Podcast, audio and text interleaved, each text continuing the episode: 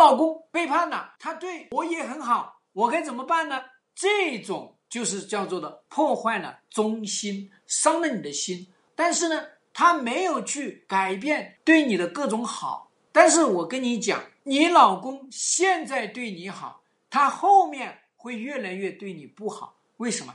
他在外面投注的这个感情多，他到家里面投注的感情就少。外面那个女人呢，再来跟他搞一搞分手啊，再来跟他吹吹耳边风啊，啊，你不能对你老婆好，你对你老婆好，你不要来找我，你不能跟你老婆夫妻运动，你夫妻运动了，我就不跟你运动。对那个女人投注的感情越来越深，甚至那个女人在外面又生了孩子。他这个感情的天平，最后就投注到那个女人身上去了。就算他最后没有为这个女人来跟你提离婚，那你要知道呢，他获益了。那我换掉这个女人，找到小三找小四，找到小四找小五啊，那你这一生你还能停得下来吗？最终呢，你这个婚姻质量一定会下降，你们两个的感情依恋一定会下降，你们两个人的这个信任。一定会破坏，而且呢，这个是无形的，会造成你的心理压力。所以，我们说，面对这样的一个情况下呢，